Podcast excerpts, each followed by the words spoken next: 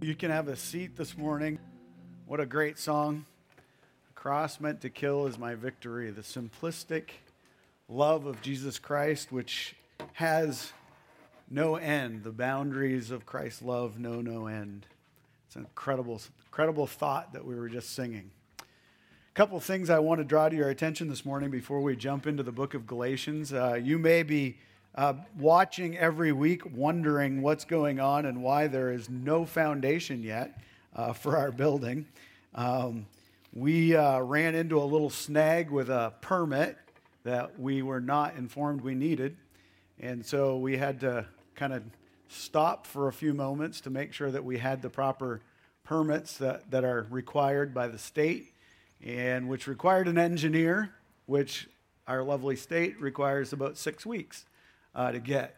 And so you can be praying uh, about that uh, as we walk through those little hoops that are put before us. Um, God knows that too. And uh, it doesn't slow down the fact that the building, our steel building, is being built as we speak and will be here sometime the end of August. And uh, so just be praying that God works all those details out. He knows about it.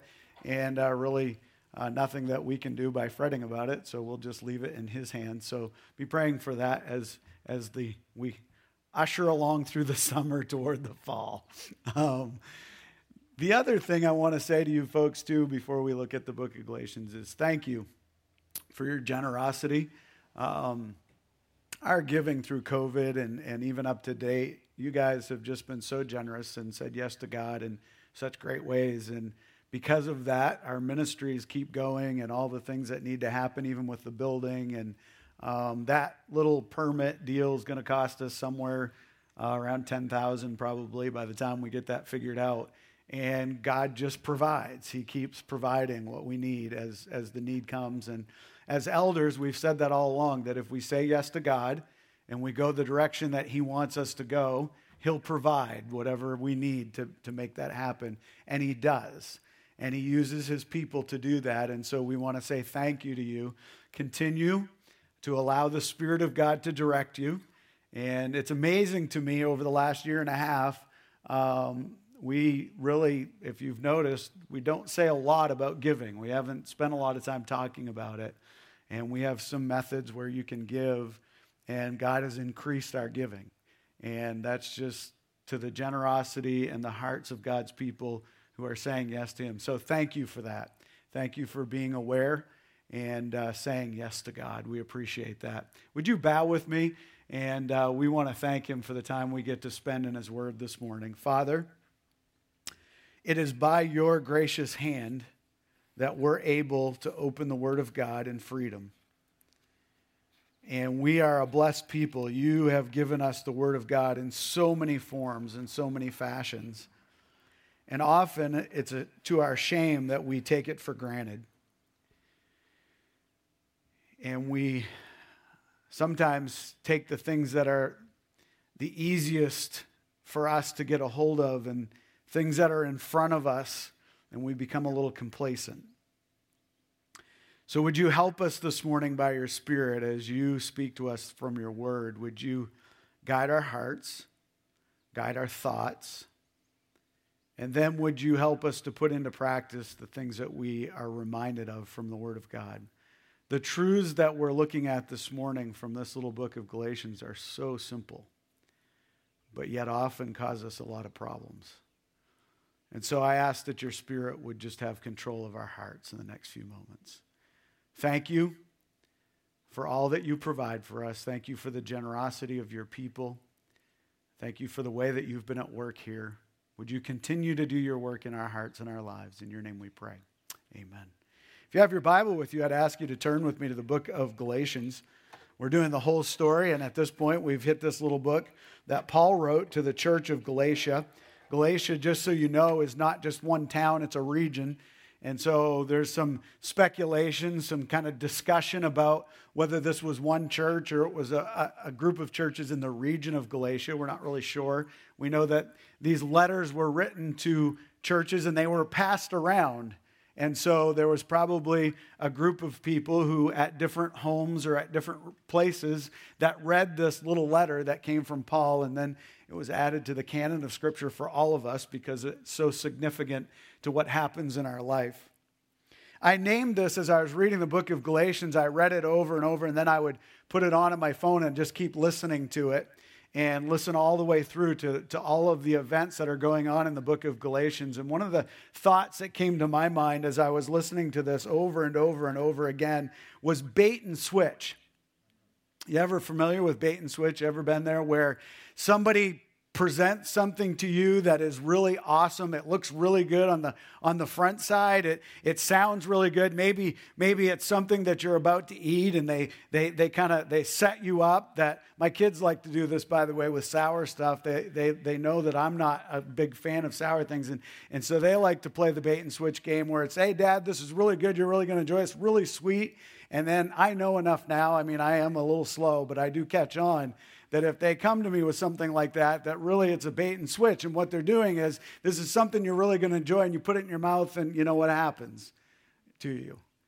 Well, they, people do that with foods. They do it with, you know, the latest diet crave. You know, this is it. If you do this, this is, if you buy this, they do it with vehicles. They do it with timeshares are really good at this. I don't know if you've ever been sucked into the timeshare thing where, hey, give us 15 minutes of your time. Three and a half days later, you're still sitting there and they're still trying to sell you. It's the bait and switch, right? This is really good, and what you get on the outside is often very, very disappointing, and it's not what you had in mind at all. Let me give you another picture of that that happens often. And, and uh, if you're familiar with fishing at all, this is a great example of the bait and switch, right? A bunch of us guys, uh, a couple of Friday ago, we, we went fishing. Some of the guys fed the fish more. They just gave them bait. They really didn't hook any. They were just just feeding them.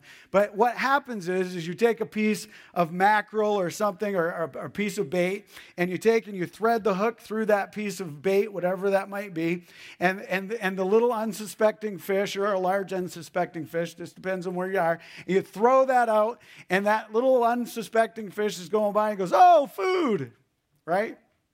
And he goes by and he grabs the piece of food and he, and he starts to suck it back. And partway through, he realizes there's something wrong with this piece of food.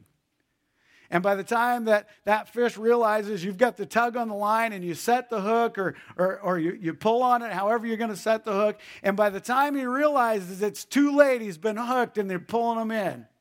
And he was unspeakable. It looked good on the outside. It looked really good. It looked like that's exactly what he needed in life until he got a hold of it. And all of a sudden he realized, ah, there's something else going on. Well, in our physical lives and in our spiritual lives, this concept happens to us all the time. And in our physical lives, it happens almost every day where all of a sudden you've been sold something. Somebody told you there was an advertisement, there was something you read, it's the next best thing since sliced bread. Here we go. And you get in the middle of it and you realize this is not what I thought and it's going to cost me something to get out of it. Or I wasted all that time and energy, or I put all that money into that and it's gone. Or you get the car and a year later you're sick of it and you want something different because it's not what you thought. Well, in our spiritual lives, the same thing can happen. We can be sold a bill of goods about what it means to have a close relationship with God or what it means to be right or what it means to be full of integrity or what it takes to live a life that's honoring. And we can be sold an idea of what that looks like, and we can buy it and get into the middle of it and realize no, this is a bigger weight on me than it is freedom, than it is release, than it is a relationship with someone who's setting me free, which is the promise of God. If you know God and you have a relationship with God, the promise of, of Him to us is this that you will be free. And those who know the Son of God aren't just free, they're free indeed, completely free.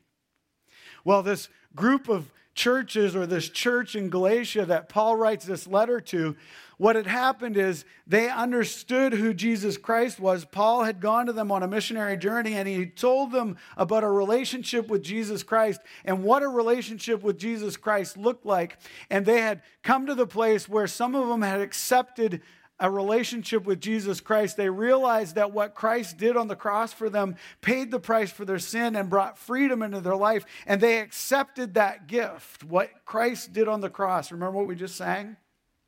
Yeah. They accepted that gift. But then someone came along in their teaching and they pulled a bait and switch and they said, Look, if you have a relationship with Jesus Christ, you got to add this and this to it because if you add this to it, that relationship's even better. Or if you don't add this to it, then you're not really the follower of Jesus Christ that you think you are. The thing that makes this little book so real is that happens to us even today. But I want you to understand and I want you to start where Paul starts. And Paul starts with this little verse and let me let me give it to you. It's Galatians 2:20 and he says this, I have been crucified with Christ. And I no longer live, but Christ lives in me. And the life I now live in the body, I live by faith in the Son of God who loved me and gave himself for me.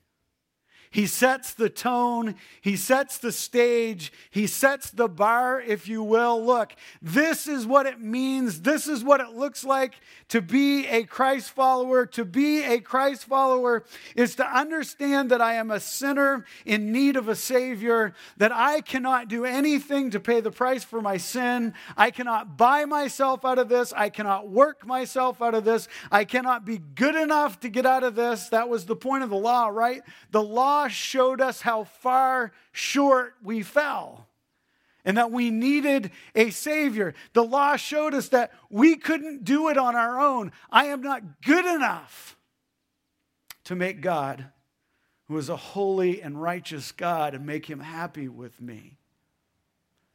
And so the law showed me that I needed a Savior. And so Jesus Christ, the only one, the Lamb of God, behold the Lamb of God who takes away the sin of the world, the only one who could come and pay the price for me, came and he did that for me. And he made me free in Christ. And so Paul says, I've been crucified with Christ. Not that you would see me, but that you would see Christ. I am free in Jesus Christ. And so he starts this whole thing out with the thought look, freedom comes from a relationship with Christ. That's where freedom comes. And these Galatians, this church, these churches, or this church at Galatia, had sucked in from other people some other thoughts. And Paul says it this way in Galatians 3, verses, verse, starting at verse 1. He says, You foolish Galatians. Who has cast a spell on you, before whose eyes Jesus Christ was publicly portrayed as crucified? I only want to learn this from you. Did you receive the Spirit by the works of the law or by believing what you had heard? Are you so foolish? After beginning by the Spirit, are you now finishing by the flesh? Did you experience so much for nothing? If in fact it was for nothing, so then, does God give you the Spirit and work miracle, miracles among you by your own doing the works by your own doing the works of the law? Or is it by believing what you heard? Just like Abraham, who believed God and it was credit to him for righteousness. He's setting up the stage. He's like, look, is it is it Jesus Christ and what he did on the cross, or is it Jesus Christ and then all the work that you do that makes you right with God? How did you have a relationship with God? How were you made right with God? Well, the answer is right. I'm only made right with God through, you say it, the work of.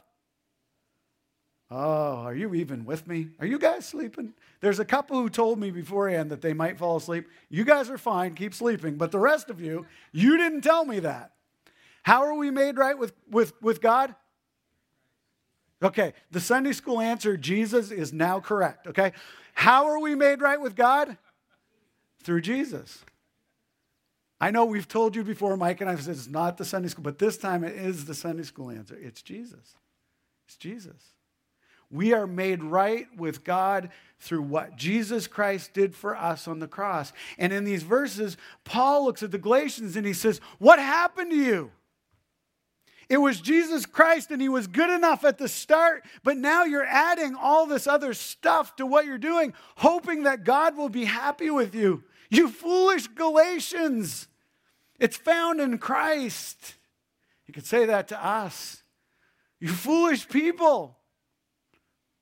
Because we start out with a relationship with Christ and then we start adding, God, if I do this, will you be happy with me? God, if I give this, will you be happy with me? God, if I if I if I look after this group of people or if I work hard at this, God, you've got to be happy with me. And God says, "No, I was already happy with you because of what my son Jesus Christ did for you."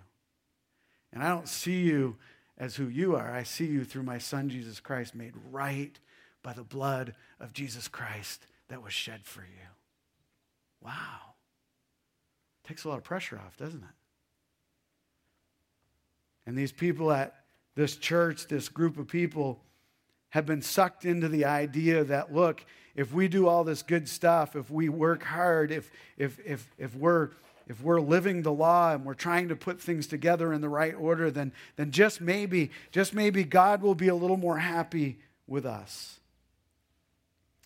And we in our own lives can do the same thing and we start adding adding to what our salvation is.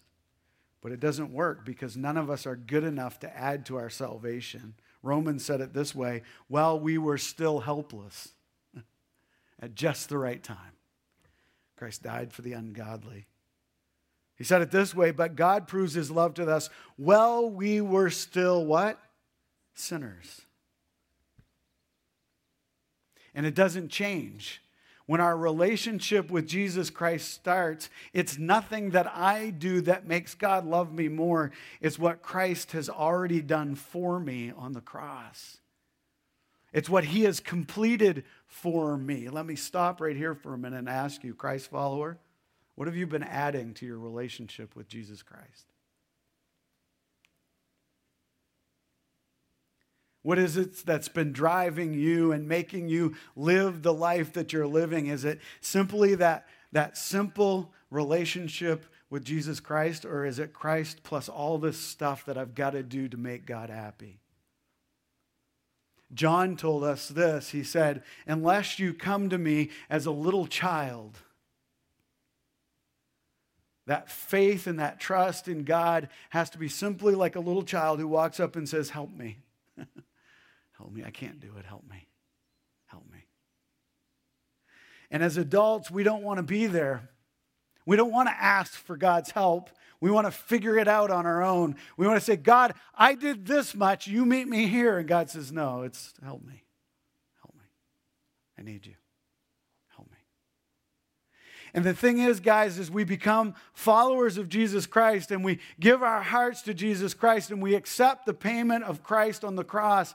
And then in the middle of that, after Christ has saved us, we start going backwards and going, No, okay, God, I know you saved me, but but what if I do all this stuff? Then what are you gonna do? And God goes, I, I just I still saved you. I still love you the same way. No different. No different.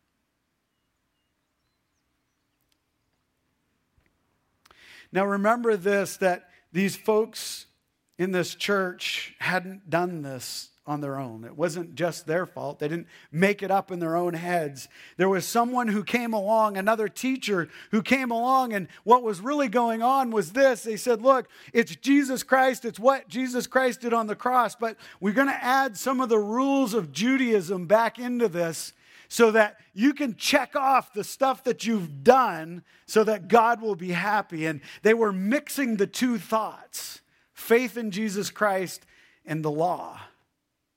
And so someone had come along and started sucking them back into the law. He says it this way I am amazed that you, this is Galatians chapter 1, I am amazed that you are so quickly turned away from him who called you by the grace of Christ and are turning to a different gospel. Not that there is another gospel, but there are some who are troubling you and want to distort the gospel of Christ. But even if we or an angel from heaven should preach to you a gospel contrary to what we have preached to you, that Christ is the answer, the payment of sin was Christ on the cross. If someone should preach something different, a curse be on him. As we have said before, I say it again if anyone is preaching to you a gospel contrary to what you received, a curse be on him. God takes this really, really serious. God is not messing around when he uses Paul to write these words to this church. He says, Look, it is Christ and Christ only. And if anybody adds anything to it, they're wrong. And not only are they wrong, I'm upset at them. That's what he's saying. So, Christ follower, let me help you understand the seriousness of when you take Christ and Christ alone and you add all your stuff to it to say, now God's got to be happy. Guess what? He's not happy. He doesn't like it. And you say, well, why? It's my own life. I'm already in Christ. What's it matter? Yes, but the picture that you're portraying to the people around you who need Christ is that it's not Christ alone, it's what I do. I am so good, God has to love me. I've got it together, you don't. I've got it figured out. And Paul looks at everybody and he says, No, you don't have it figured out. It is Christ and Christ alone. That's the only answer. Daddy, help. Daddy, help me. Dad, I need you. Pick me up. I need Christ. That's it. And Paul's not doing this because he's mad at them. Paul's doing it because he realized the damage that it will do to their heart and their life when they get their eyes off Jesus Christ and back on themselves. The same thing happens to us. We become judgmental, we become legalistic, we start looking at things from our own point of view, hoping that the way we figure it out will make it so that we can lead people into a life that we're living and the freedom that we have and the goodness that we have instead of looking and sending them to Jesus Christ. And Paul's doing this as a father who loves these children. They're the ones, some of these, uh, he led to Christ himself. And he's like, Look, I don't want you to miss out on the goodness that's found in God. I want you to realize the freedom that comes with a relationship in Jesus Christ. I want you to have that freedom. Believer, are you missing out on that freedom? Are you at a point in your life where you've tried and tried on your own. Yeah, you've got a relationship with Christ, but you've added to it and it's become cumbersome and it's become heavy. Or is it Christ alone? Paul gives three exhortations. He gives more than this, but let me, let me give you three that Paul gives to these believers found in this book of Galatians that helps them stay the course, that helps them stay with Christ. Now remember, it's Christ plus what? Okay, Jay, you're away. Good. Mike was away. It's Christ plus nothing. It's just Christ. It's just Christ. And so Paul looks at these this group of people and he, he gives them, I'll just pull three out because that's all the time we have this morning. He says this live first of all in freedom. Galatians chapter 5, verses 13 and 16, he says it this way For you were called to be free, brothers and sisters. Now, don't use this freedom as an opportunity for the flesh. He's not saying here, you were called to be free. Now go do whatever you want, live it up. Woohoo! It's not what he's saying. He says, the blood of Jesus Christ washed you clean to live in the freedom of a forgiven life. That's what he's saying. That's what he's saying. Now he says, live in that freedom. Don't use it as an excuse for your life, but Serve one another through love. I say then, walk by the Spirit, and you will certainly not carry out the desires of the flesh. So here's what Paul looks at this group of believers. He says, You want to fight this Christ plus something? Then live in the freedom that comes only in knowing Christ. And if you live in that freedom, you're going to live by the Spirit. Now, who knows what Galatians tells us that the, fear, that the Spirit produces in us? Anybody know? Come on. What is it? Come on, what is it? The what? There you go. This right here. What is it? Yeah, love, joy, peace, long suffers, gentleness, goodness, right? the fruit of the Spirit. If we live in the freedom of Jesus Christ and we give Him the place that belongs to Him in our hearts and our lives, we are promised this that the Spirit of God will produce in us the characteristics of God. So, believer, one of the ways that you know if you're living in the freedom of Christ is what's being produced in you. So, last week, let's just do a little test. Last week, as you went through your week. If I were to grab some of the people that you lived last week with and I were to ask them what characteristics were evident in this per- person's life last week, what would they tell me? You don't have to speak out loud. This is one time you can keep it to yourself. I know I've been trying to get answers, but right now, no. What was produced in you last week? That's how you know if you're living in the freedom of Christ, if you're living in the Spirit. It's by what's being produced in you. Believer, living in Christ and allowing the Spirit to have control means that the love of God, the joy of God, the peace of God, the gentleness of God, the temperance of God become available and evident to the people that you're living life with. Live in the freedom of Jesus Christ. That was Paul's first and looks at these guys and he says, Look, if you're living in the freedom of Christ, you're not going to give in to the flesh. Why? Because the Spirit of God is so busy producing the characteristics and the fruit of the Spirit in you that you don't have time to live in the flesh. There's too much good going on. Is that how you would describe your life? There's too much good going on in here for anything bad to be here. Loving others. We're no longer enslaved by ourselves we become, Christ becomes the master in my life, and I allow the Spirit to direct my life. Number two, second thought is this live humbly. He says this in Galatians chapter 6. He says, Carry one another's burdens, and in this way you will fulfill the law of Christ. For if anyone considers himself to be something when he is nothing, he deceives himself. Let each person examine his own work, and then he can take pride in himself alone and not compare himself with someone else. For each person will have to carry his own load. He says this look, if you're living in the Spirit, if you're living in the freedom of Jesus Christ, then you'll be humble. Then you won't be looking at how it affects you or how you get what you want. You'll be so concerned about showing Christ to others and living Christ to others that your life becomes this shining example of the greatness of Jesus Christ to the people around you.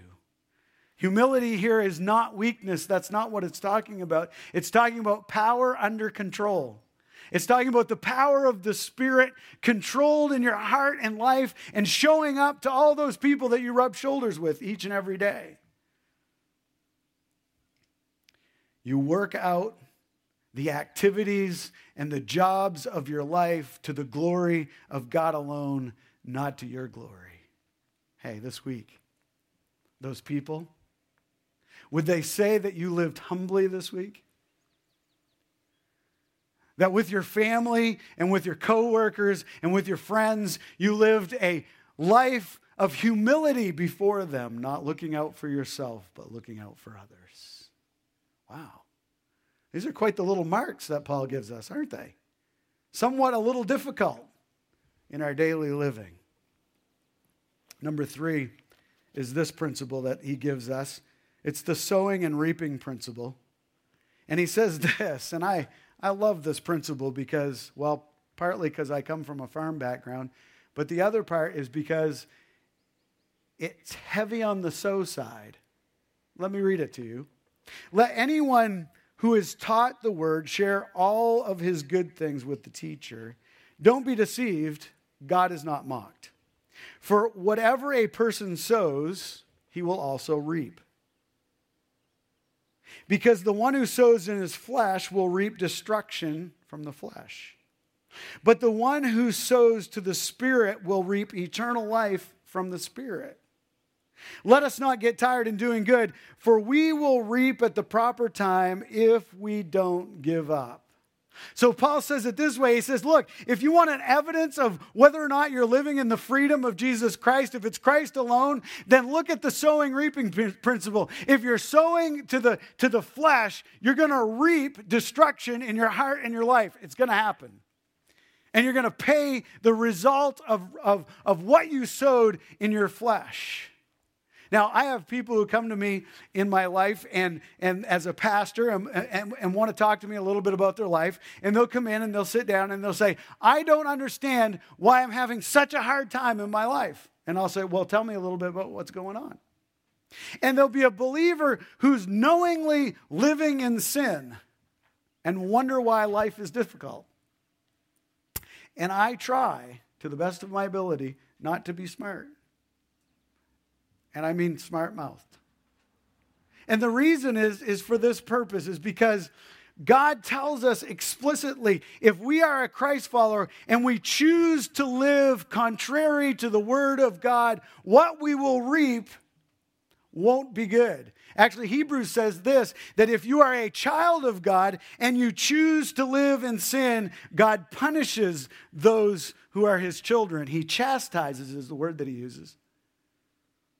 And so, if as a Christ follower I choose to sow to my flesh, guess what I'm going to reap?